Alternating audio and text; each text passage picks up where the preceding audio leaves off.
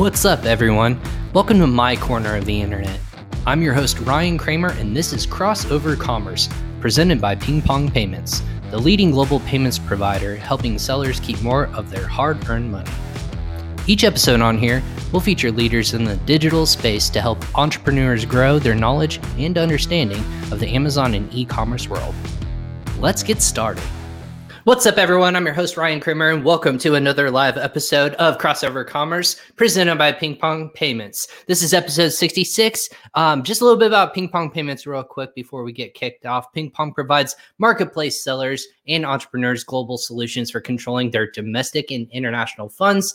An account with Ping Pong enables companies to significantly reduce their costs when receiving or making international payments all in one platform to help increase operational efficiencies and save you, the seller, time and money. For more information, go ahead and check out the link below in the show notes. Go ahead and click through to sign up for a free account today. If you have questions, go ahead and reach out to uh, myself or someone else at Ping Pong Payments. I'll give you the contact information, but that's not what we're talking about today. But for everyone who is watching on live on Facebook, YouTube, LinkedIn, and Twitter, thanks for joining us. Again, this is Friday. We like to have a lot of fun on Friday on our shows. Um, or again, if you're listening to this via download on Amazon Music, Spotify, Apple, or Google Podcasts, truly just wherever you can search or find or listen to podcasts, we're going to be there. Just search Ping Pong Pay, or excuse me, Crossover Commerce presented by Ping Pong Payments. And that's where you'll find me and my beautiful voice.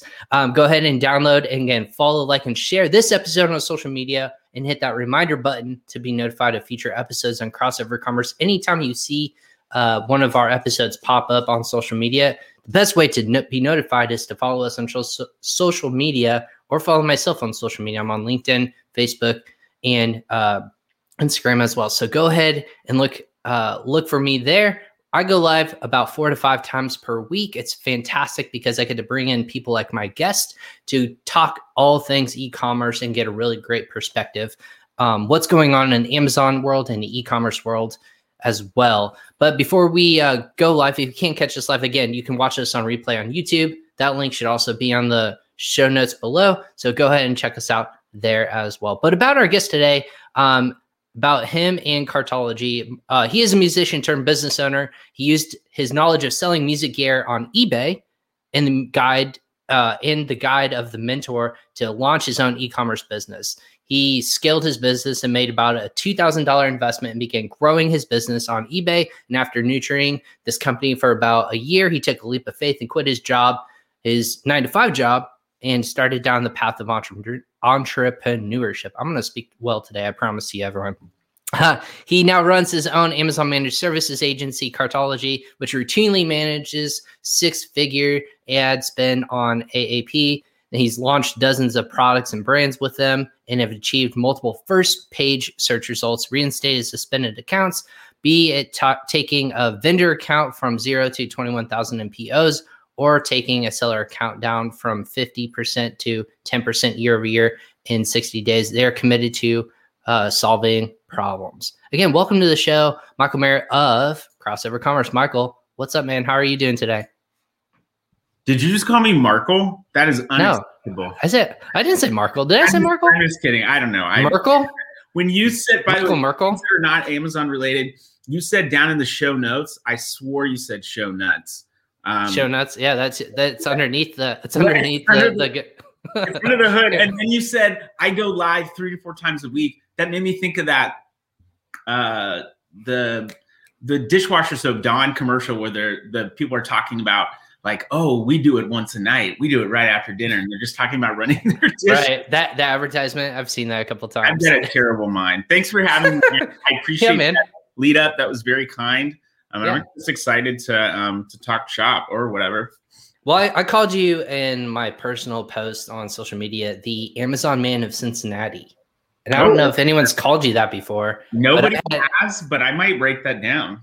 You should. I um because we had on uh Summer Hobart, Sumner Hobart. Oh, yeah. Uh, he's also from Cincinnati, and I thought about that. I was like, oh shoot, I just deemed one of you the Amazon person of Cincinnati. He and, and I, I just did that here. Yeah, you guys can duke it out over like, yeah, that's off. That's off screen. So maybe we'll have to film that live. And we actually connected randomly through, well, not randomly, but through LinkedIn. there's someone that I had met and connected with on LinkedIn uh, like four years ago. Uh, and then he said, Hey, you know, I have a buddy who who runs stuff on Amazon. You should meet with him. And it was Sumner. And so he and I grabbed coffee. Uh, and we've been to like some Amazon meetup events before. Uh, mm-hmm. Really, really, really cool dude. And when I actually get my podcast live, I think he would be a good person to um, interview. I'm actually just going to go behind every person you interview and not poach them because you don't own them, but I'm going to go behind you and say, yeah, let's do a better interview than Ryan Kramer. That's fine. Go for it. well, and this is the so this is the thing. Like, I feel like personally, when you start a podcast, I did my by accident, as a lot of my listeners know. But uh, is that something you're actually uh, planning on rolling out soon? Yeah, and uh, I think one of the reasons I was hesitant to do that initially is because everybody and their grandma has a podcast. But here's the thing, and my um, my sales coach, his name's Ronell Richards, really awesome dude, um, has helped me to to develop uh, a really solid outbound sales, and, and really it, he's helped some of my inbound uh, sales prospecting too just really getting it down to a good discovery call and making sure because you know cartology is not the biggest agency. We're not trying to be the biggest agency. We really just want to be the the best when it comes to a really high level of service and a customized strategy. And we, we want to do we want to make sure we're looking at amazon holistically. Um, but he helped us to help me to create a better line of questioning through a discovery call so that we can say, hey, is this person really going to be the best fit for us? Because if they're not going to be a good fit for us because maybe we don't have a lot of experience in their product category or I mean, we will take on anyone really if it's the right fit, but are they right. the right fit for us personality wise? We want to make sure that uh, for a couple of reasons, we want to make sure we're, we're pairing things up right. One is because we want the client to be satisfied. And two, I want our team uh, to not feel overwhelmed or overloaded with someone that that uh, maybe is not a good fit for for what we're doing, what we're looking to do. So, um, yeah. So how big how big is your agency? Because I I just had on um, Andrew Morgan's of yeah, uh, Marknology. yeah, and I know you were on his show. What what's up? It's, it's this big. My, that, that big? Yeah. Daddy, is that this much? Yeah, that bit. For um, those yeah who are listening, that that's a that's the the whole uh I love you this much, and it's a quantifiable stretch, obviously, but it's, in theory, it's like this is a. And I just spilled something on the ground. Look here. yeah, sorry. Yeah, this much stuff. I, want I love you this much. Look at this. We're off the yeah, rails. That's good. I think we should all act a little bit more like kids because um, kids are awesome and they have a better outlook on life than a lot of us because they haven't had people beating them down saying, "No, Ryan, you are not important. I do not want to hear your opinion on things. You are just a measly small minion in this whole world." Yeah, I've I've learned some of the best life lessons from my six year old. To be honest with you, it's like I think the, they say some of the best stuff too. Once, yeah, we were talking. yeah, we were talking before this about some of the words that come out. Yeah, exactly. but yeah, in, in terms of like what they come up with, and just like it's simple and should be straightforward in their mind. But it, but I think us as adults, we like very much. I don't, I don't know the right phrasing to do. We mess it we up in our own head. We overthink it. Conditioning. We have a lot of yeah. conditioning that's built into us. And honestly, kids look at the world in a really simplified way. And we've been taught, I think, also to kind of be offended by things like uh, here's a great example. My my wife was holding my daughter at the meat counter at Kroger, and was waiting to get some uh, some some lunch meat or something like that. And she said uh, the the woman behind the counter was like missing a tooth. And so my daughter just very obviously was like, "Mommy, why is she missing a tooth?" Like really loudly, like super loud, and yeah. So the and person looks over at like, your wife. Yep, she texted me and said, "Oh my gosh, uh, she just you know our daughter just said this." Uh, and I was just cracking up, and I'm like, we're taught to be embarrassed by that stuff, but she really, she wasn't, or to or to be offended by that. She wasn't doing it to be offensive. She really was just like, why is this? Just curious, yeah. And I think that curiosity is part of what um, I, I relate to that because being an entrepreneur, you have to be a little bit curious to think, how are we going to get out in front of this thing? How are we going to um, make this thing work? And so I'm okay with stepping out into the unknown and maybe just being a little, a little bit crazy, which which is okay um, being a little bit crazy and being able to say, I don't really know everything that's happening right now, but I'm I feel comfortable to say, hey, what is this or why is this thing happening this way? That's awesome. And and so like So, so kind of taking that context, and you're like, I don't know, like how this is going to look. When I read your your kind of background and your story of like how you started cartology, is it's kind of like that. Well, uh, I guess we'll see what happens. Almost like uh, we got got to try something new. And what what's kind of that like mentality? Is that something you grew up with because you were a musician? Musician, you kind of like kept pivoting, and you kind of found your way to where you are today. So is that kind of like the mentality you take of, I'm just going to keep figuring it out as I go and find out what's going to keep working and then take those workings and then kind of move forward with it in in excuse me a simple answer yes that is uh, a lot of people you know take different personality tests there's a lot a lot out there um, i and my business partner brittany mccormick she and i went to a financial strategist here in cincinnati to just help us with our business and make sure we're making good decisions um, looking at our partnership. What does that look like? And they had us take a personality test, which was so good. Uh, it, two that we took. One was Strengths Finder, which a, a, lot of people are familiar with, or Clifton Strengths. Mm-hmm. It might be called now. And the other we took was the Kolbe A assessment. And the Kolbe A assessment, that's K O L B E, was created by a woman named Kathy Kolbe. And it, and it looks at the way that it asks questions, it looks at who you were at birth. And so what I mean, that sounds kind of crazy, like hmm. could know who you are at birth? But it looks at your natural tendencies and your strengths. And you'll see areas where you have weaknesses. But there we were told uh, myself and brittany were told to lean into those strength sides like it's okay that there are things you're not great at that's what you need to hire for um, and and so when brittany and i looked at our assessments we were both very uh, uh, what's the word? Um, we were we were pro risk, not the opposite of risk averse. I can't think of what that would be. But right. We were, so you guys like taking risks or like, like getting out stuff, front, testing stuff, creating something. And then in that creation, we say, okay, here's a system. And then that part of one of the areas, it, it depends on how you look at it too. Like part of one of the areas that Brittany and I were not great on was follow through. So that sounds like, oh, you can't like follow through when you commit to. No, I always follow through on what I say I'm going to do, even if that means I have to, you know, uproot my schedule because I said I was going to do it. So I'm careful about what I commit to. It just means follow through is like the day to day, the regular, um, hey, making sure like operational excellence. That's not my strong suit. Uh, and so we I mean, like we revamped our operations process, which is what we just call our whole client facing team. We revamped that at the end of last year, and then we brought someone in to audit it um, to give us feedback on what a client could also be seeing, and that's really helped us in onboarding uh, to be very clear and concise about here's how long it's going to take, here's what needs to happen in this process, and and actually build out the process and be able to tell clients here's what we need before we can even get started. And that brings its own challenges in and of itself. But I'm very comfortable with getting out in front. Yeah. And just saying, uh, I don't really know what's happening here, but I'm okay with that. And I'm okay with trying to figure it out. Um, the, the other, the other disadvantage I think to that is when things have to be perfect and they have to be right in line and I have to fit in the box. I get really nervous around that. And I'm like, oh my gosh, everyone knows, like in a play or something, everyone knows their parts and I need to make sure I know mine. Um, like put it this way, I'm definitely not. Uh, I would definitely not be a classical musician.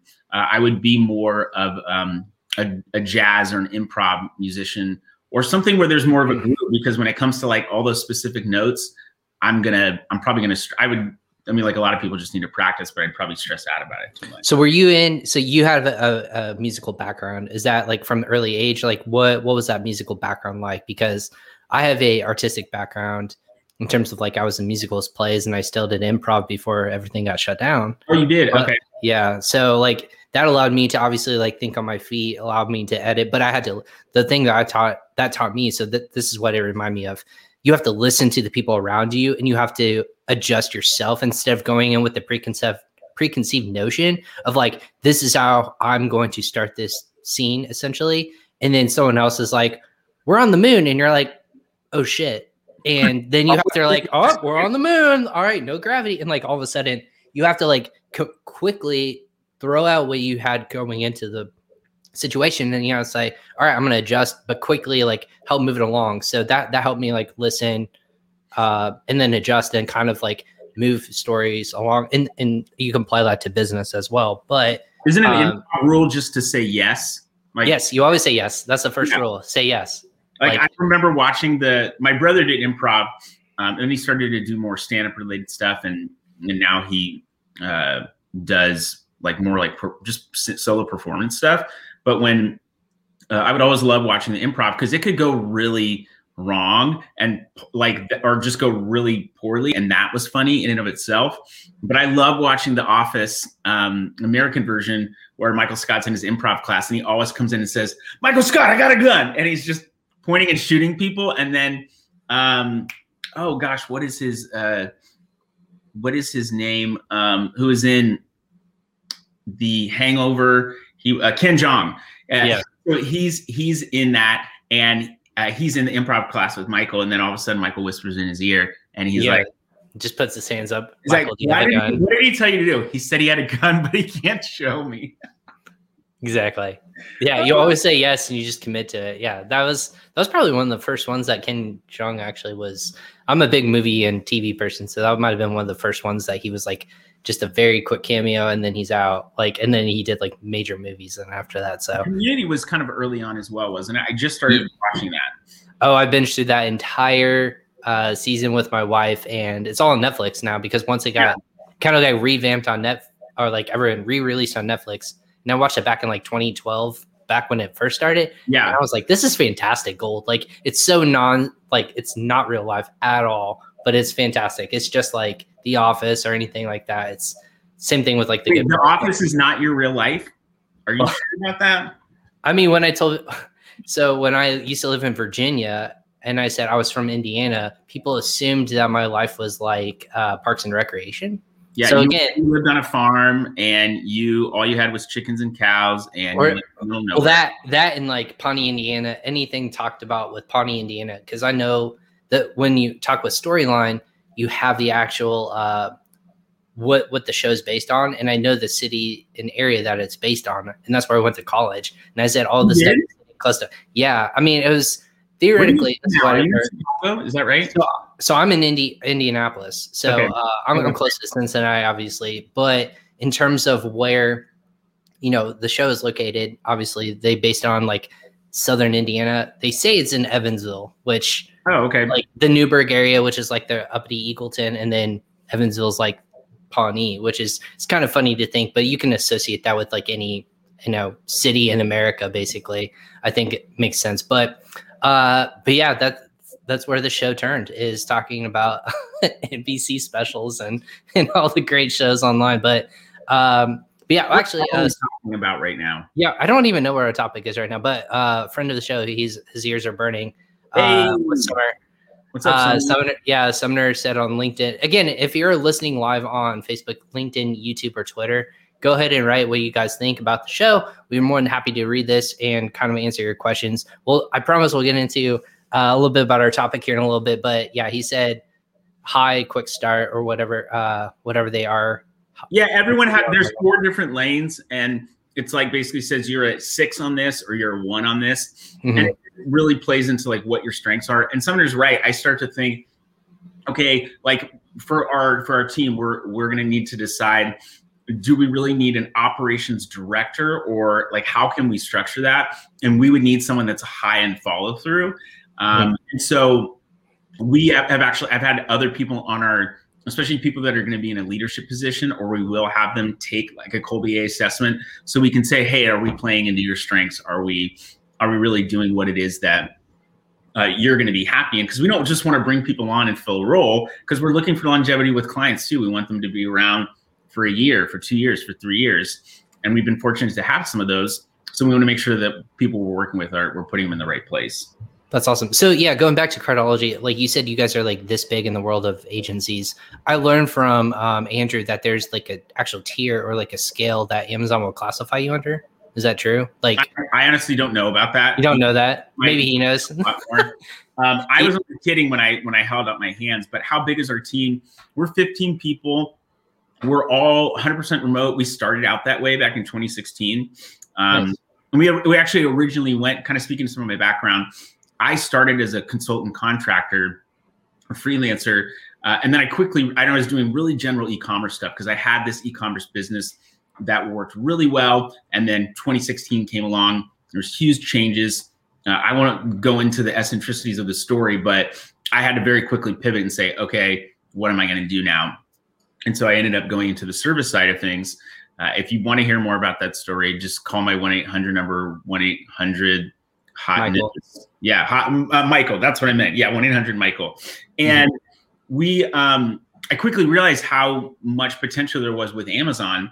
So we we focused on that. This is 2016 2016 really okay. going into 2017 but everything was remote. That's what i wanted anyway. I didn't really want an office. I didn't want to do things in that more sort of what i felt like at the time was more of a, a corporate way. I wanted it to be really free and i wanted all the people in the team to be able to have freedom because one of the reasons I enjoy being an entrepreneur uh, is having the freedom to like I get to go pick up my daughter today. I can be off work early uh, and help her uh, celebrate her birthday. So there's a, there's a lot of things that are trade offs. You know, could you potentially make more money at a larger group or a more corporate place? Yeah, absolutely. Is it really is that really worth it to me? I think it, you just have to ask you know yourself those questions. Um, I don't remember the question you asked me. And so no, you're fine. So I, I was just curious about you guys are 100% remote, which is really cool. Oh, yeah. something that you will continue to be 100% Absolutely. remote?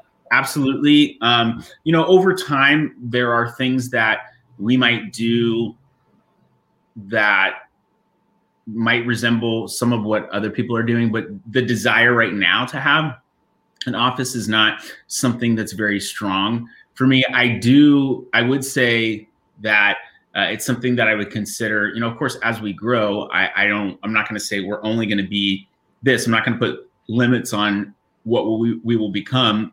I've done that before, and I want I want to dream as big as possible.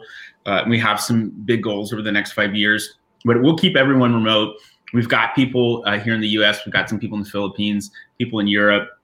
We have someone in Venezuela. So we like to look for opportunities all around the world because I do feel like there are high quality people that maybe are outside the U.S. and mm-hmm. um, could and we've had we have some great people on our team. Majority of the people are not based in uh, the U.S., but my business partner Brittany and I are, uh, and then our head of admin, my assistant, uh, is based here in Cincinnati, but she's remote too. So like I talk to her all the time, but it's usually on like Slack video calls. Yeah, exactly. I was gonna say like I know with my team, I've been with them 100 percent uh, or like uh, for almost a year now, and it's all I haven't met a single person in person, which is is both strange but also like frame because like you can connect with them obviously pretty easily. Like the, that's the world the pandemic era has kind of taught us, but then also you don't have you have that freedom to a little bit more like tailor your schedule to your life, which is nice. Like you don't have to go in for meetings at nine o'clock every day, and you know you can say like I'm gonna start later, work later some so on and so forth. But so what, what what's the focus for you guys as an agency? Is it more like is it uh, retail to online? Like what are those clients look like for you guys in terms of like who you want to work with? Because that's a very specific thing you have to look for. You have to find the right fit, right?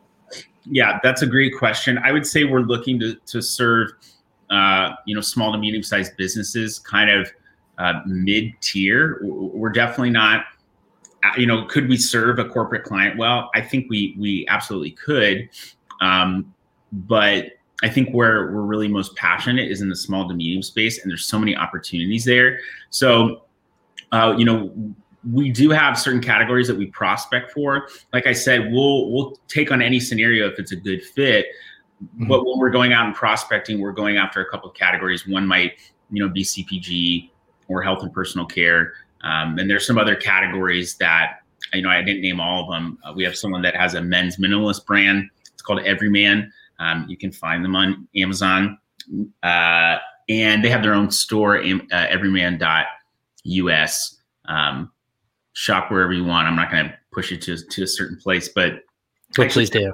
I have some of the some of the products. This is one of the pens that they sell. Super okay. nice pen, like super. I mean, it's I don't know if solid. that's anything, but it's solid. It's yeah. not breaking, so it must be solid. Oh, it did break, but I just didn't bring it back up on the screen. I'm just kidding. It's, you're just knocking your hand on on the yeah, desk. Yeah, really loud. Now, but you know, we're we're looking for people that, re- and this is might start as kind of vague, but we're really looking for people that see a lot of value in the Amazon Marketplace, and they do have to have some funding because getting, you know, going into, especially starting from scratch, or even if you've got, you know $5,000 a month in sales, which is great, you're going to have to have some capital to invest in advertising to really get you to, to push forward. And we can talk about, you know, why that is. I'm sure you've probably already talked, you know, with people on this podcast about why that is, but we need mm-hmm. to make sure that people are, are invested.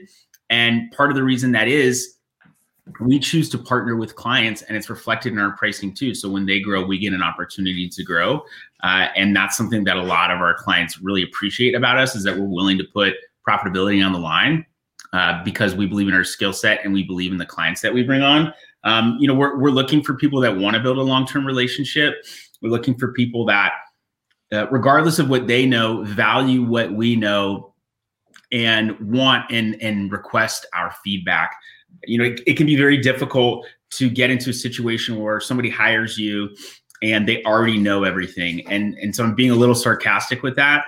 Uh, but it, you know, it does happen. Like, well, we want you to do this. We want you to do this. And you know, and part of the reason I'm an entrepreneur is because I, I don't want to be told what to do. Yeah, there's a little bit of that in there. But you know, the the success of us is not me. It's because of us as a team. Every single person is playing a really incredible part am I the person that started it? Yeah. And do I have a vision for it? Yes. But it would not be anything without the rest of these people on the team. So we need to make sure that they thrive as well. When I, but when we look at clients that are, are very prohibitive, it's almost like there's a self sabotaging nature that's in there. Well, that's not how I've seen it happen over here. And it's like, that's great.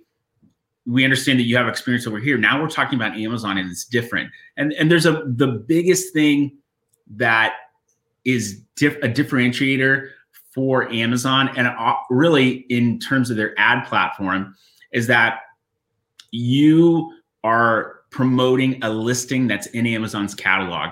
So when someone buys that, whether it's organically, whether it's through an advertisement, Amazon's going to see the keyword or whatever target it was um, that got someone to purchase a product and they're going to now tie that closer and make it more relevant to your product listing. So mm-hmm. even if you even if you sell, you know, uh, pet beds, and you're saying, hey, we want to, um, you know, we want to advertise in the word pet beds, and your product's not ranked high organically. Um, you can use advertising, and that's going to help boost the visibility of your product listing. Because one of the things that the Amazon algorithm looks at is sales history as well as sales velocity, and we're not algorithm chasers. I do not believe in the oh no, the algorithm changed. We need to update this and we need to change this. Change everything. Yeah, and, and chasing that, just like uh, we're not ACOS chasers as well. I have a, a, a buddy who's in space, and we talk about that all the time. So a lot of people who focus and hone in on ACOS, you know, advertised cost of sale, advertising cost of sale, and that's not the only factor that we're after because you could have a higher ACOS. You could have something that's like 60 or 70 percent, but if your ad sales to organic sales ratio is good, or your true ACOS, that ad spend to your total sales, is in a positive place, it, it's in our opinion, it could be a moot point. It really depends on what the client wants as well. Um, but we're we're really focusing on those uh, small to mid tier clients, and we're wanting to take you know the people that are under a million to over a million. We're wanting to take the people that are a million or two million to five to ten million and make that a more significant part of their uh, brand's revenue and help grow the brand overall because Amazon is a necessary place to be, but omni-channel and I think the reason why we you know we decided that or someone decided that how does retail fit in an e-commerce world there is so much shelf space and that's digital shelf, shelf space on Amazon on your own Shopify site um, there's still brick and mortar shelf space. There's so many different shelf spaces. Where are your consumers? Where are they actually at?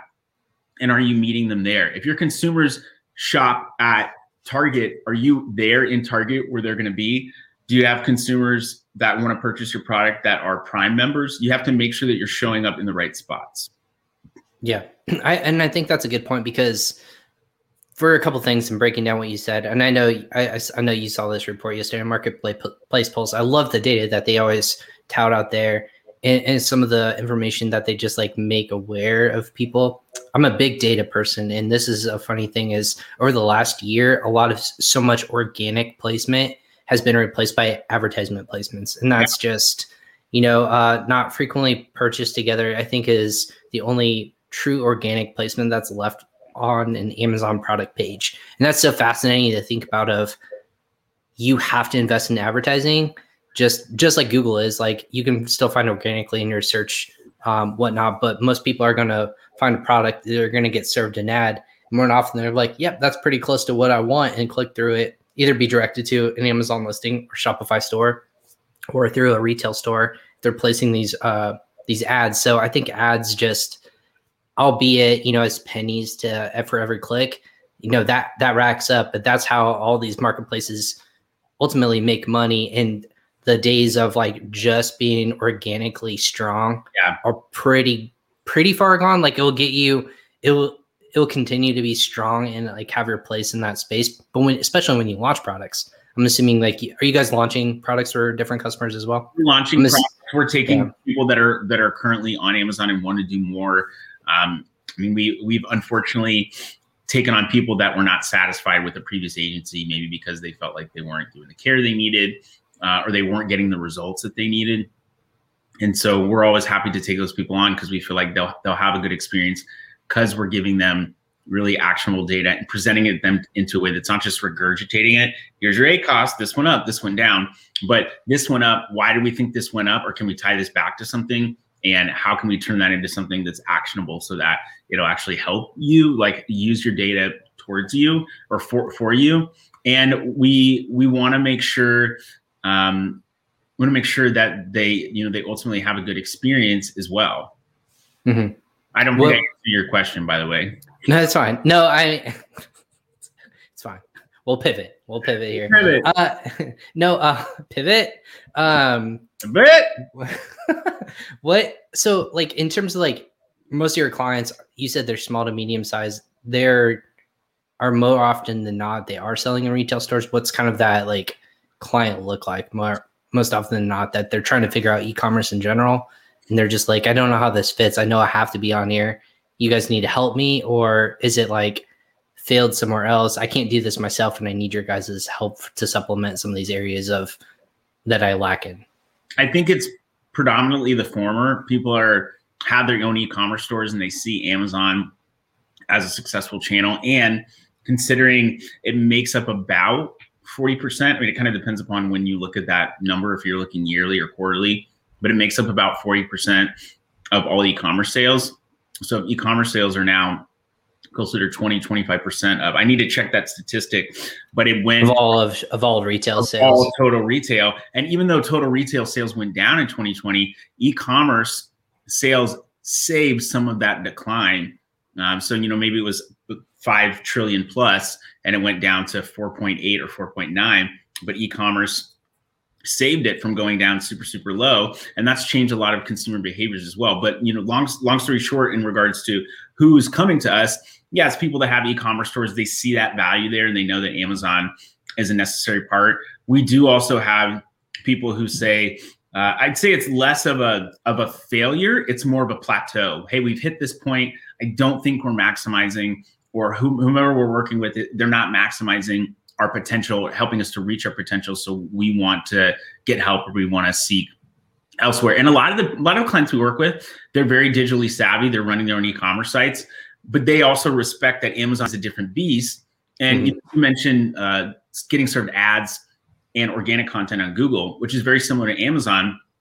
And there was a while where people thought, oh, if you paid for an ad, it would actually boost your organic uh, ranking on Google or on search engines. And that's not the case. But there is correlation, not necessarily causation, but there is correlation on Amazon uh, with you know ad sales and organic placement. And we've been able to to go in and we uh, hired a head of data last year to come in and, and really analyze and visualize data better.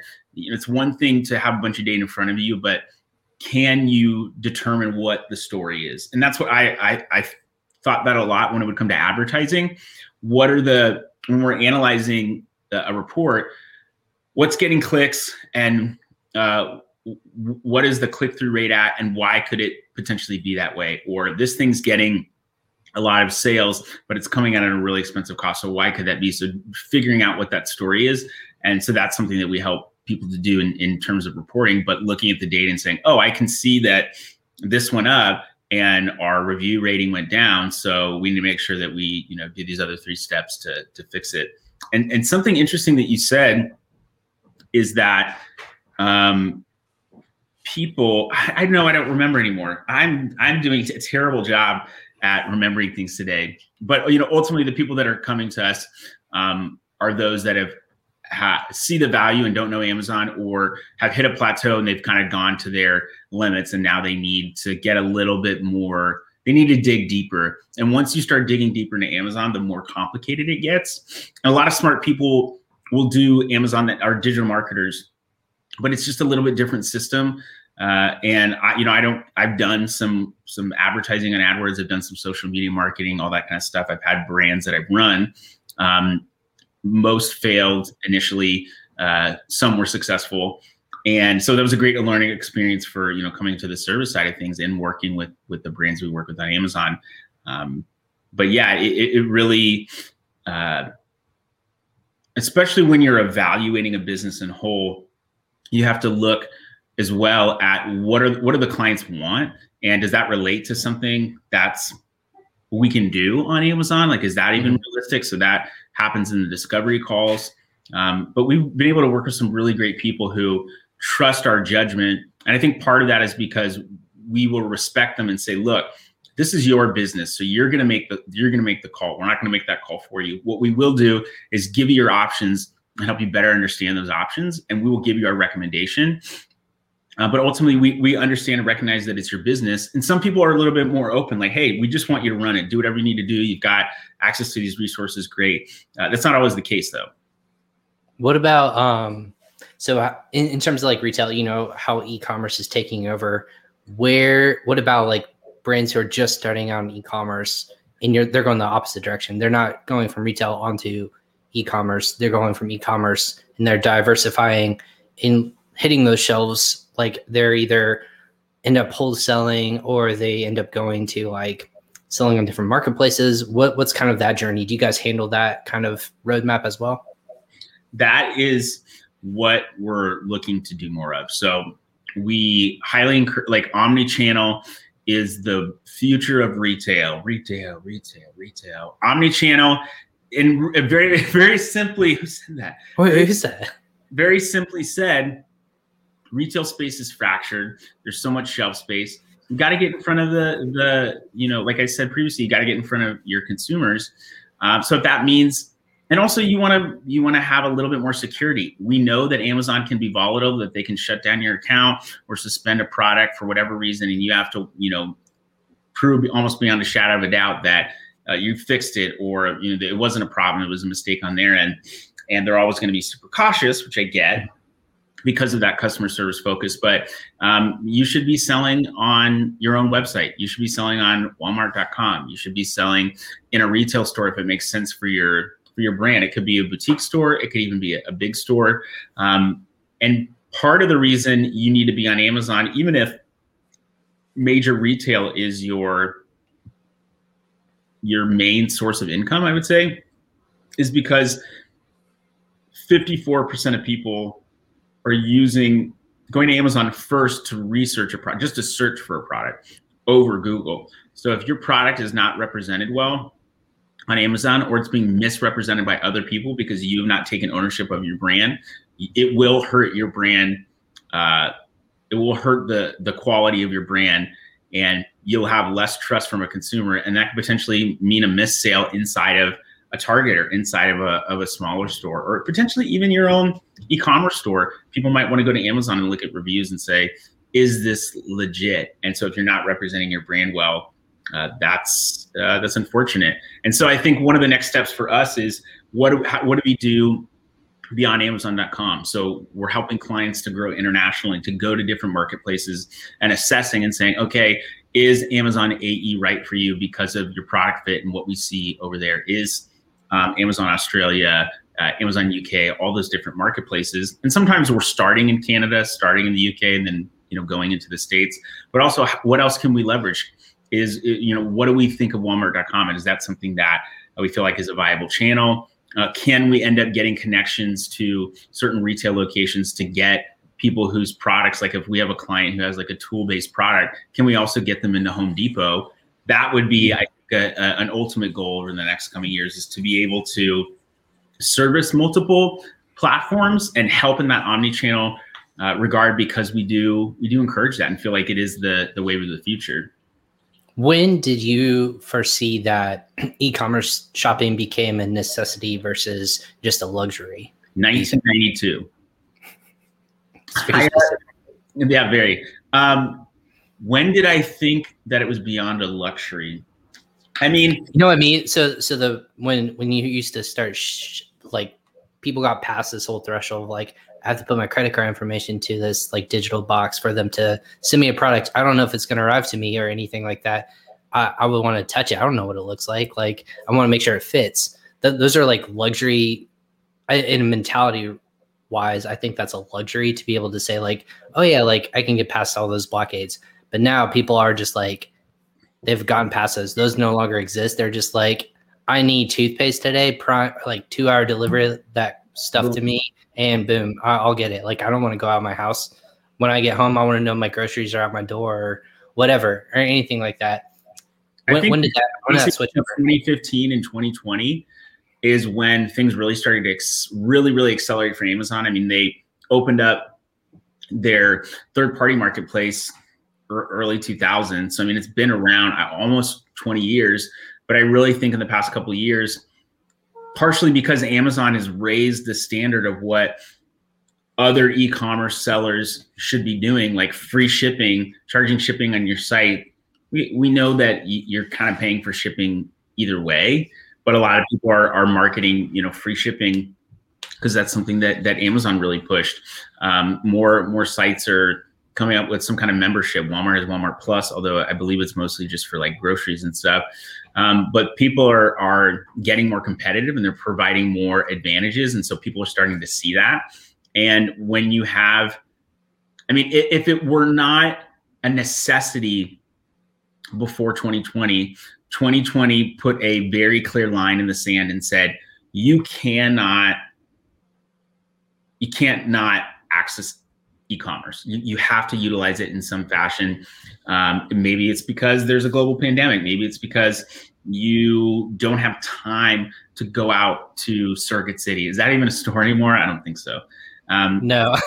well, like Fry, like Fry's just like. Did you see that article? Uh, Fry's, which is an electronics store that was the biggest like retailer of Apple okay. products, just filed Chapter 11 bankruptcy like yesterday or something like that. And I was like, a, I didn't know that was a store, and that's like maybe outside. I, I knew it was a store. I was like, I don't think I've ever stepped foot inside of Fry's, but yeah, yeah, it's just stuff like that where you just pop out of nowhere. Like these stores are the best stores are adjusting and they're seeing these trends and they're not letting it go by. I think like Walmart saw that really, really early. I said not as early as like Amazon, but they saw it and they're like they started making acquisitions like Jet.com and yeah, yeah that's uh, Flipkart, and they're like starting to land. It's almost a land grab, but it's not like you have to do it to be, you know, relevant to what the next generation of shopper is going to be.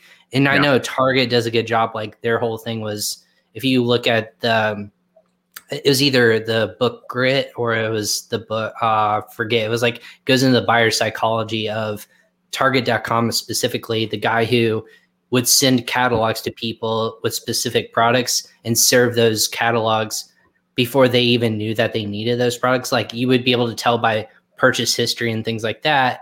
Yeah. Of it was super fascinating. Like you would be able to see the person's pregnant before they even got pregnant, which was the weirdest thing is how they like said like they're going to have children here short, short, shortly because of the things they're purchasing. I go, that is bizarre. Why are you spying on me in my bedroom? Yeah, th- thanks, a, thanks a lot, Target. Like, yeah, get out of here. Um, but it's just like purchase history. Like, you can put like A to B to C, and you can tile those points back to like life events or like groceries and stuff like that. Oh, and by the way, like, you why not buy your groceries here? Oh, and, and by the way, buy some clothes.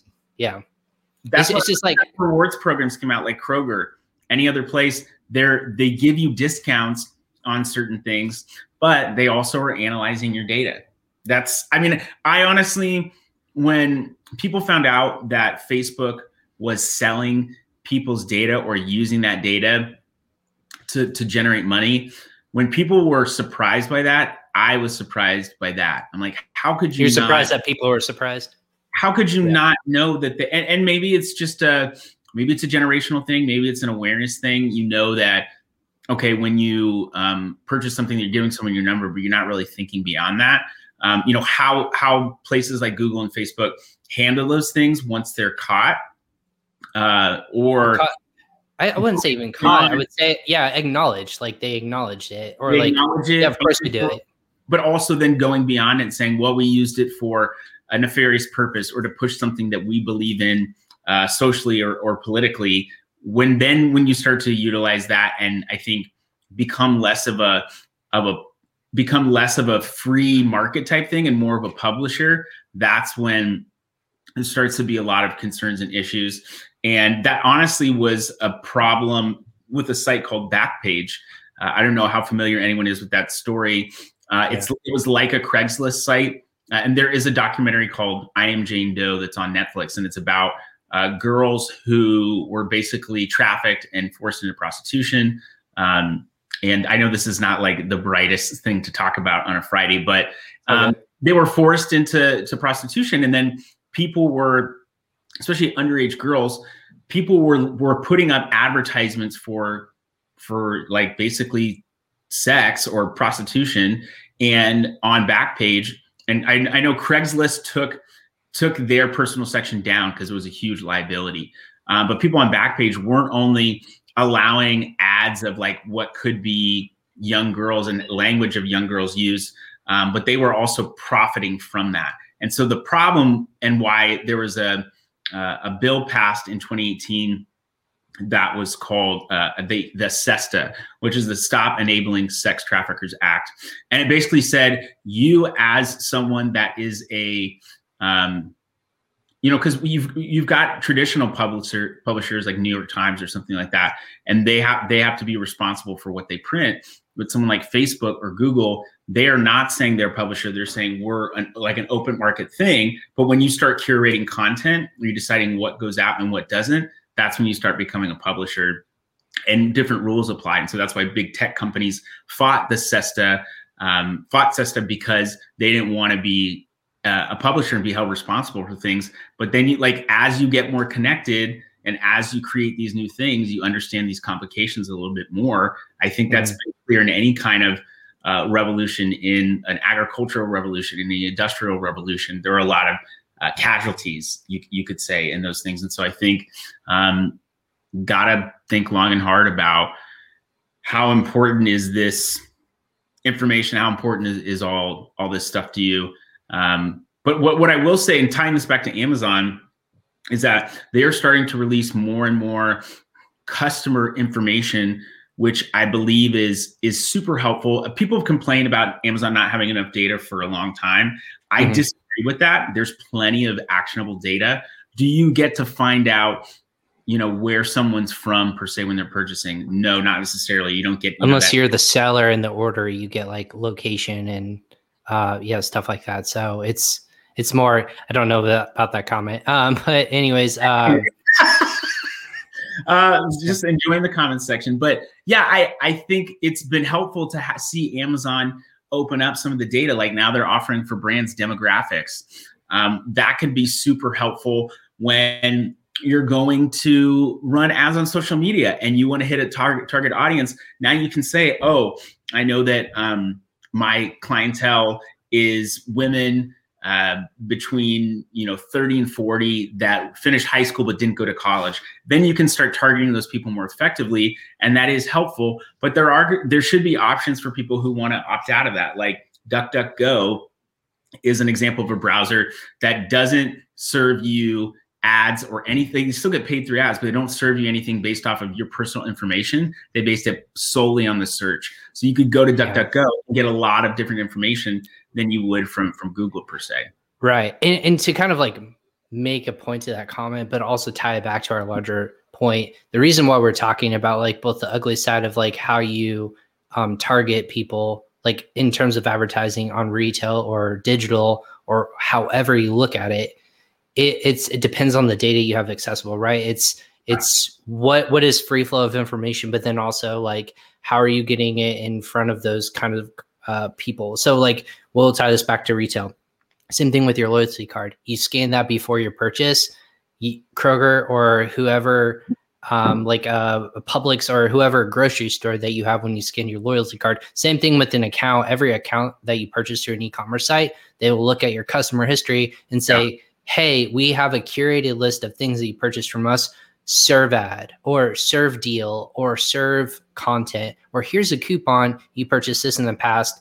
After two weeks, this is the same thing with Amazon does. After two weeks, they say, "Hey, leave a review. Like, why not purchase another one?" That's mm-hmm. why they do like the uh, automatic fulfillment of certain products and goods. Hey, we know you should be out of like coffee or detergent or anything like that. It's it's almost like they've taken data and like the customer journey and made it more consumable and easier for you to to get what you want and like that can also be done on a very like disgusting way too like you, you feel like violated in a yeah. way of you know this is not exactly. I mean, like, think about that. Like, you, you're like, I don't want people to actually know more about me than me. But that's not. I mean, like, if someone's just following you around behind you, that's what you're doing. It's the same thing with phones. The same thing with computer search histories, things like that. They're all accessible information that you. Say, say that again. Oh, I'm no, I'm sorry. I interrupted you. You, you finished. Oh no, you're go ahead. Uh, I want to make sure I heard your point. Uh, I just like to interrupt people, and that's a terrible habit that I have. So I need to break, learn to break that. um, not not even like intentionally, but I will just I'm like so excited about the thing I want to say, and it's like you have to learn to shut up. Anyway, this is not my therapy session. I'll talk to with my wife. oh no, it's fine. It not, but but that's the thing, right? Like so with like retail stores, like they do it through. It's just like a. It's pretty in your face way to do it. Like it's the loyalty card. Every company has it. That's why you know they have sign up for your email address or ask for your email address so yeah. they can then serve you their information so you become a repeat customer like information you're willingly giving it on a very high level no matter if you're in a retail store or online it's just how it's being used to get to you quicker and more um, i would say more customized is the very is the, the customization is the scary part with a lot of it's people. personalized and so there's an advantage to that. For you you're going to get served things that are you're more likely to purchase the store is more likely to get a sale from that. But yes, then it starts to get into a gray area of how much do they know about me. And I think from a broader perspective, because information is so much more accessible now, people are yeah. more aware of that. But the big companies, uh, the P and Gs of the world, the Kimberly Johnsons, or the yeah, Kimberly Johnson, the Johnson and Johnson, they were getting consumer information from places like Nielsen or other big companies yeah. that have data. Like data's been around for a long time, people. So same with TV commercials. Like where, like who are my customers? If I it's yep. if it's on Fox News or if it's on like PBS, like yeah. P- PBS is the funniest thing because it's really blunt and in your face. Like my wife will watch PBS in the morning on Saturdays. Like no longer cartoons, but like or it wasn't cartoons like it's like woodworking stuff and then you will see like the woodworkers uh, union of america or something like that like join today and you're like well, yeah. this is pretty obvious why they're serving this ad. It's a yeah. woodworking show. Like, get it, it, it's just how data is consumed. So let, us take that really jumping off point before. Do you have a hard stop at the top of the hour, by the way? I can I can go for a little bit. Yeah, uh, I want to make sure we're. Um, if people have questions, again, if you're watching this on LinkedIn or YouTube, feel, to give us your thoughts. We want to make sure that we understand like your perspective on what we're saying. If it doesn't make sense, that's fine. Uh, if if you have, if, I got the mail right here. Let's open it up. Yeah, let's let's open up. Uh, yeah, a question from the audience here. Ryan, what is your favorite Avengers movie? The favorite. Ooh, that's a good question. So so so lead up while I think about this subliminally. Um, so they just released the because movies didn't exist in 2020, pretty much, right? Yeah, they, like nothing came out. Everything got pushed. So Disney got this beautiful reset where they did WandaVision. Once it ends, then you hit uh, Winter uh, Soldier and Winter Soldier and Captain America or whatever they're called, Falcon and Winter Soldier. Um, I don't want to call him Captain America because he's not. He's not Steve Rogers. Come on, man. Um, but anyways, you uh, once that ends, then uh, they're releasing Black Widow movie. Okay. And then once once that comes out the next month, that's when Loki is going to hit in Disney Plus. So it's like you almost have like the whole 2020 almost all of 2021 is just going to be like lined with like new content that they've just been waiting to like really line up beautifully for you. And then i'll just keep like back to where we are um, today. But anyways what i'm I'll, I'll give you two parts. My favorite movie is probably the original Iron Man, like the first Iron Man movie, because that really like that was like the iconic like it's not the Tobey Maguire Spider Man series, like you know what I mean. Like it wasn't like the original Fa- Fantastic Four with actual uh um what's his face uh who played Captain America, but he played you know uh Human Torch. Uh, I'm blanking on his name. Lando Calrissian. Chris Evans. Yeah, Chris Evans. Sorry. Oh, Chris Um, Evans. yeah so he so watching that like that was like when my childhood and then you kind of switch it over to like the new one that was like the kickoff to you know this this series but i'm excited about sorry I just kicked my dog underneath my desk. Um I'm, I'm really excited about the the young uh, avengers. Like they're like really teasing this pretty hard in the ecosystem. So like the stuff that's not pretty mainstream i, I like that kind of i'm liking where that will continue to go. Love our look at that. Best marvel movie. Thank you larry. I agree i agree with you. Best Larry- marvel movie. Probably- data, and he's probably a seller himself. Oh yeah nice welcome well thank you for watching I love up, you. Michael loves you. So, Yeah. um, but yeah, that's a fantastic movie. Like, obviously, I'm a big superhero uh, fan. I like movies in general, but what, what would be yours? I guess, Um, my favorite movie. or just let's go favorite superhero movie and then favorite movie. Um, favorite superhero movie. I guess some of the Batmans, the Christopher Nolan Batmans that came out, Uh, Fantastic. or the or the original Batman, uh, because uh, this guy right here oh, Prince. did the soundtrack to it. Um, Which one was that? I always forget. It was a very that- original one with Michael Keaton. oh, it was the Michael Keaton one. Danny DeVito as the um, yeah. Which do you My know? favorite movie is, is maybe Purple Rain. That's what um, that's what Larry said in the comment section, and so I think it's probably true. I, I really have to think about like some of the movies that I really like and remember watching was um, were some some movies that my wife and I first started watching. Like I remember when my wife and I were first dating, we went to go see Napoleon Dynamite. Well, actually, I, I take that back. She saw it with my brother while I was gone on tour with my band at the time. Um, and the uh, I went out watching it when, when I got back, but it was such a funny movie. We went and saw it in the theaters like four times, I think. Napoleon Dynamite. It's kind of crazy. And we just recently watched it with our uh, almost eight year old daughter throughout the pandemic. And that dancing part where he's like dancing to the Jamiroquai song, like that was kind of funny to like go back. But but honestly, ever since It's all Like- the hand movements. ever ever ever since my daughter was born we haven't really watched a, a ton of movies so i mean like i've seen some good stuff I'd, I'd probably be better to like say like what's your what are like your top five albums or something like that is probably a better question for me because i'm not really um, Right. i'm not really a, a big movie buff but I, there's something i wanted to say about when we were talking about customization or personalization of data and that's that it. that is that hasn't changed. There are, there have been companies that have been collecting your data or watching you, like Nielsen, for a very long time, and big companies have had access to that. What has changed is that now smaller businesses have access to that information because of people like Google or Facebook or other people that are uh, collecting that information and then selling it off. Is is using your information to serve you better ads ethical? I think so. It's it's personalization. It's a little bit more customized to you, but is selling your data to other people to then go and market you ethical.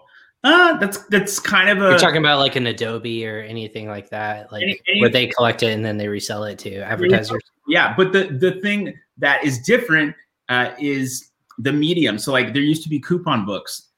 They're putting they would put out. I mean, there still are some. I don't know how many people still get like reach. They Mag- still do it. Well, they still do it based upon your zip code where you live. You will get curated. Like I moved to a bigger house, and like the ads from where I moved from my three bed and two bath house. Like I live in the Midwest, so it's like uh, there's like you go to the suburb of like a five bed and a four bath house. It's not like the night. It's we're not the biggest house in like the neighborhood or in the area. We're just in a nicer like 97 is like our, the age of our house we're not like brand new spanking house but Yeah. like the ads you get served from the three bed two bath in like downtown indianapolis to like a suburb just north of it is unreal like you Yeah. instantly get served like lawn care like because you have more money, people assume that you can afford higher end services, goods, products, remodel your bathroom. You can afford like this customized patio. And I mean, a lot of home stuff because that's a lot of big ticket items. Yeah. I mean, I just throw it away because I know what's happening. And I'm like, I, my will hate me. it's, it, and it just, yeah. technology is just advanced. Old coupons might have been what, what are we seeing people purchase? What do we need to get rid of?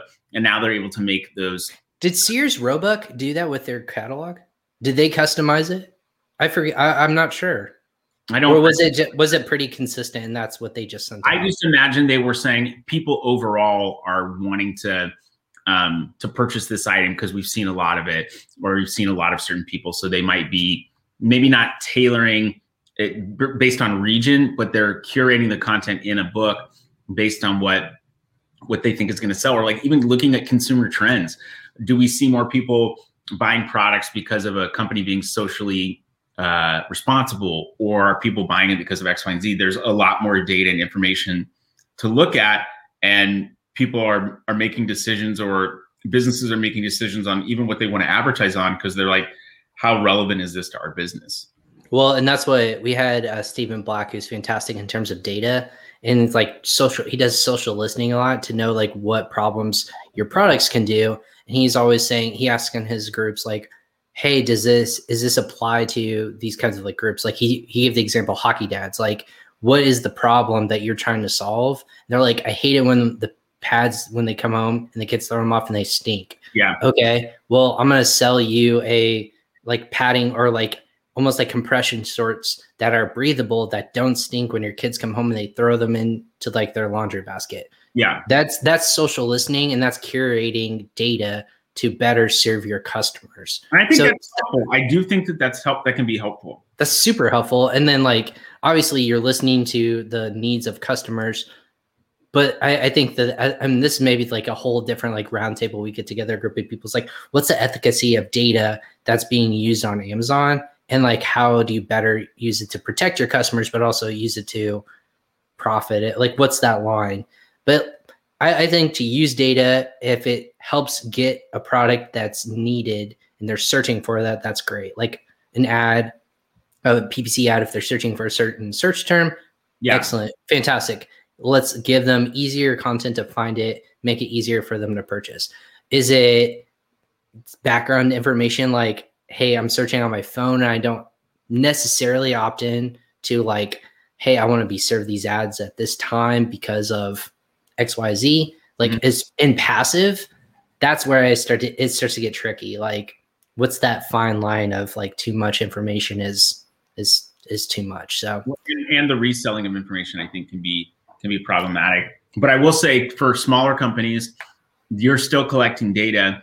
You do have a, um, responsibility to make sure you're handling that data uh, correctly. Big big companies are a bigger target, but just make sure you're being careful with how uh, you're handling stuff because there is some sensitive information in there that's not you don't want to to to to get out to people you and that's why Amazon will only let you you know access certain information about a customer now because they're trying to, to guard that more carefully and I think they've it might be frustrating because you don't have as much quote unquote access to the customer but I think they've done a good job of protecting customers from third party or other people. Now they've got a ton of information. What they're doing with it, totally different story. And they're that you know you, you were talking about the most people who buy this product buy it with this other product.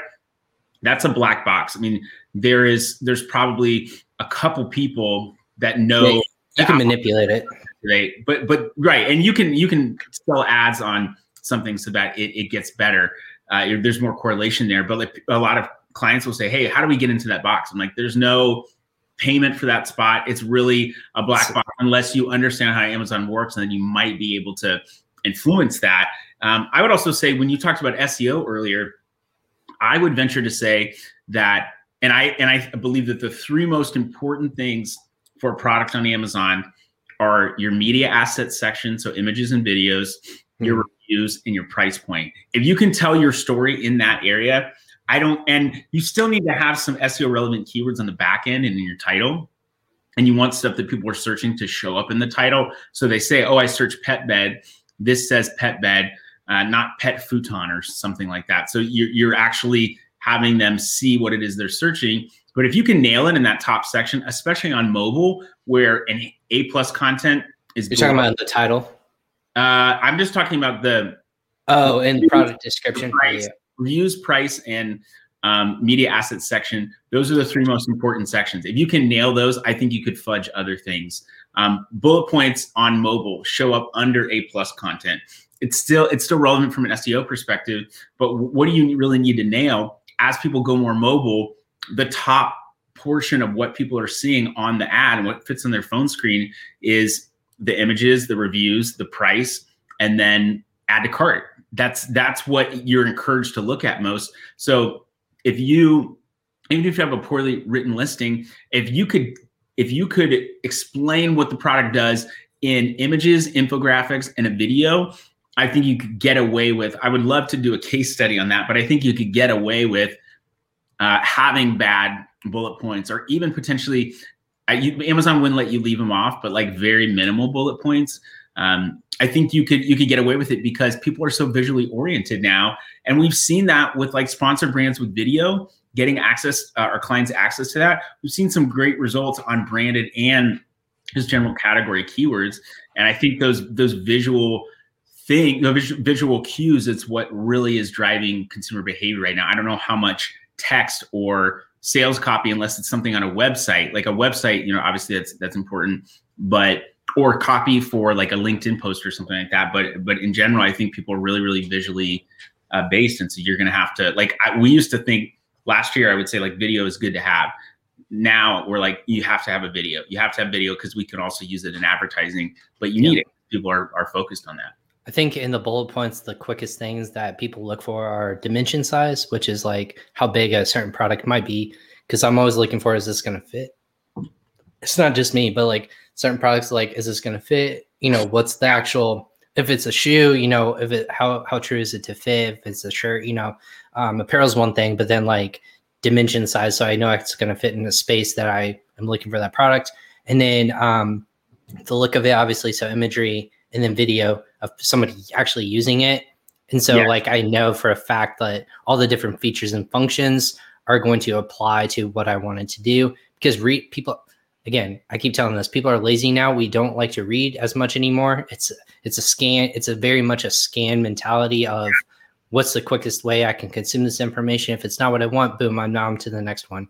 So that so being said images and video. Just say this is oh i heard this today. This is now fact this article title said this. And it's like, did you read the whole article? Did you look at the studies that were behind that? There's, I think there's too much information, and we don't know how to how to curate that for ourselves anymore. Yeah, I agree. Well, Michael, I know I kept you a little bit past our time, but I said that we would do it. But um, what what's like the best way? Like, what one final question before we kind of lead today, um, and you kind of tell us where you can find out more information about you and Cartology and uh, the rest of your businesses. What is the most exciting thing you guys are looking forward to to 2021 um, in terms of like you yourself or for your business?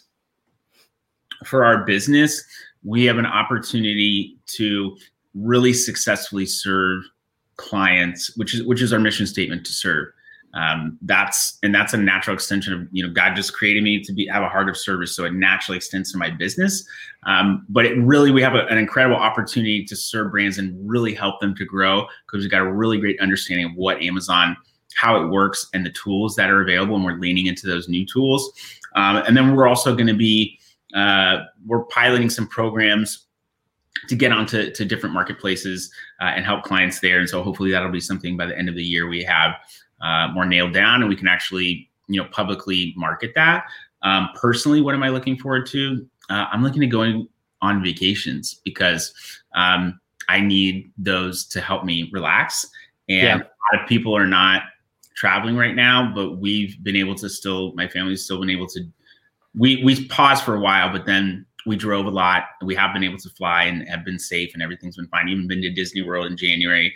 Um, nice. was a ton ton of fun. Had the best tequila in my life ever uh, at, in Epcot because they have all the different countries and in the Mexico Pavilion. They I don't know. Mickey, I didn't know Mickey was distilling his own tequila. Yeah, it's, it's, pretty. It's pretty. Yeah. It or is it? Or is it the three caballeros? Like, is that the? Yeah, they, that's that's where that ride is, right? Yep, the Three Caballeros boat ride is in the Mexico Pavilion, and there's a tequila bar there called Cava de Tequila. Um, I didn't know that. So, like some of the best tequila you ever find. Some of it can be pricey, but long story short, yeah, I'm, I'm looking forward to traveling. I'm looking forward to. Um, I've been leaning into to growing uh, spiritually and getting with a group of guys that that are a small group at my church. That's something that's been super helpful for me virtually. Um, nice. Things in terms of the business, though.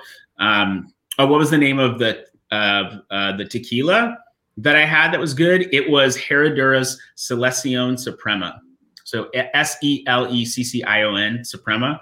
Um, the bottle is like 300 bucks, but I was able to get the um little tasting. I got a tasting of it, uh, which was I think it was like 60 bucks for um it was a it was a bit was, of, bit of a splurge. I, I feel like I just a, yeah. I just put yeah. myself out there like, okay, this person is spending this much on these things. Now I'm giving you data so that you can come back and you can advertise to me. Um, or if you have a great client, Larry, that wants to send you a nice bottle of tequila. Yes, that then would, that would or but that would be very nice, right? where like where can where can people find us? Thinkcartology.com yeah. is is our website. Um, we a lot of people will think that our business name is Think Cartology, but really cartology.com is taken, even though we have the copyright. And so we went with Think Cartology. Like when you need help with Amazon, what are you going to do? Think or online. Yeah. Uh, I'm very active on LinkedIn. Uh, you can my if you actually want to see my profile, it's um, you know LinkedIn forward slash in forward slash I'm Michael Marr. Um, mm-hmm. just look at Michael Marr, Amazon or something like that. You'll you'll see me. Uh, I'll have my stupid looking glasses on and my stupid face in the in the picture. Um, with L- sh- luckily, yeah, luckily for everyone, I put that in the show notes. Oh, good. Yes. Comment section. Perfect. So, so guys- they can find you. Yeah. But I mean, there, honestly, there's a there's a ton of potential with Amazon. We've changed marketing materials to reflect that because there there's been so much change in consumer behavior. We need to capitalize on that. We need to make sure um, we need to make sure that we are uh, helping people to grow and take advantage of those opportunities that are there. So even if it someone just wants to have a conversation, like what does opportunity look like on Amazon? Let's talk. That's that's kind of our goal. Is can we get on the phone with someone? Can we better understand what is it they need, and can we help them, or could someone else potentially help them? Excellent. And like I said, you're looking for small, medium sized businesses, but you guys are going to grow your offering, which is really cool. Everyone in the space is really trying to develop and make a customer first approach. So obviously, if it's if it's the right fit, check out Michael and his team. Um, check him out on LinkedIn. He he's been a fantastic, great bits of knowledge he's posting on there. Um, and then follow the think, uh, Cartology or I think Cartology as well. Hey man, thanks so much for hopping on. A, well, I, am looking forward to your podcast when that ever and eventually comes out. Maybe we'll be, maybe it's okay. It's like it's only if like I did a good job. Like I want to, if I'm fun and, and cool and I represent people well. The whole talk about retail, talk about the future of retail. Amazon's a big part of that, but there it's a it's a show that will take a lot of uh, require a lot of parts because Interesting. so is so big. So is it just you that's going to host it, or what's just the- me right? Yeah, it's just me right now. Um, I've got some ideas uh, for guests. Like we'll have other agency owners on. We'll have other people that maybe you wouldn't even expect. Um, like someone that you know an example could be like an economist who's like hey here's what we're seeing here's what's going on. How could that potentially affect retail? Because I, I really see that aspect of retail especially brick and mortar changing. It's i don't think it's going to go away but it's going to change. And so how can everybody lean into that so that they can really access their customers where they're at? Absolutely. No yeah let me know. I'll, I'll chat with you after this some, some thoughts on that too. So that's cool. really cool. Like well exciting that all the projects you're working on definitely check uh, check out Michael and his team over at Cartology. Um, thank you so much for hopping on, on Friday. That was a lot of fun, and uh, thank yeah. you. a nice bow. I don't know what to say in that moment. It's just like a moment of silence for thanks people everyone. listening on. Yeah, but thanks so much for hopping on uh, on a Friday. Thanks, Michael. Oh yeah, of course. And then uh, for everyone, again, for uh, again, this is uh, crossover commerce. This is episode 66. We finished another fantastic week here on our show. Um, I'm looking forward to next week uh, with all of our different guests. We're going to have actually four different um, cl- uh, different live shows again. We're going to do Monday, Tuesday, Wednesday, and Friday again. Bringing up those uh, those people real quick so I can kind of tease next week for everyone who's who's curious and on their seats. So we're gonna have uh, Dima Kubrak of Sellerise. He's gonna be talking a little bit about like how Amazon has ebbed and flowed in the different tools he's um, using in terms of profitability, and he's been building out as well. My Amazon guy with Stephen Pope's gonna hop on. Uh, Tyler Jeffcoat of uh, Seller Accountant, and then also Jeff Minnenbach, who's uh, he runs a 250 person company all remotely, and this his company is a, uh, a fantastic graphic design company that's doing really cool and innovative things in the graphic design space. So definitely come and check him out. He's going to talk about running a fully remote um, business in at scale with 250 plus employees all around the world. So it's going to be really cool to hear his thoughts on the matter, kind of taking a little bit of a departure from e-commerce, but he has a lot of e-commerce um, clients. So we're going to pick his brain of like what's doing well, what a lot of people are doing in terms of ads and serving uh, them. But his business is doing really cool and fun things as well. So check us out next week. Uh, lots of cool projects in the works behind the scenes so that we can bring more information to you, our audience. Again, for international growth, Amazon growth, e commerce growth, this is a place where I want people can come and listen um, and get one or two nuggets, hopefully, throughout the day and have a little bit of fun as well. So, again, I'm Ryan Cramer with Crossover Commerce. I'm the affiliate and partnership manager here. If you have questions, go ahead and reach out to me directly at Ryan Cramer, and that's spelled C R A M E R at pingpongx.us. Love to hear your thoughts or if just questions in general about ping pong or some of our guests that we've had on the show. But for uh, Michael Mayor of Cartology, I'm Ryan Cramer. Again, thank you so much for joining us on another live episode of Crossover Commerce. Have a good weekend, everyone.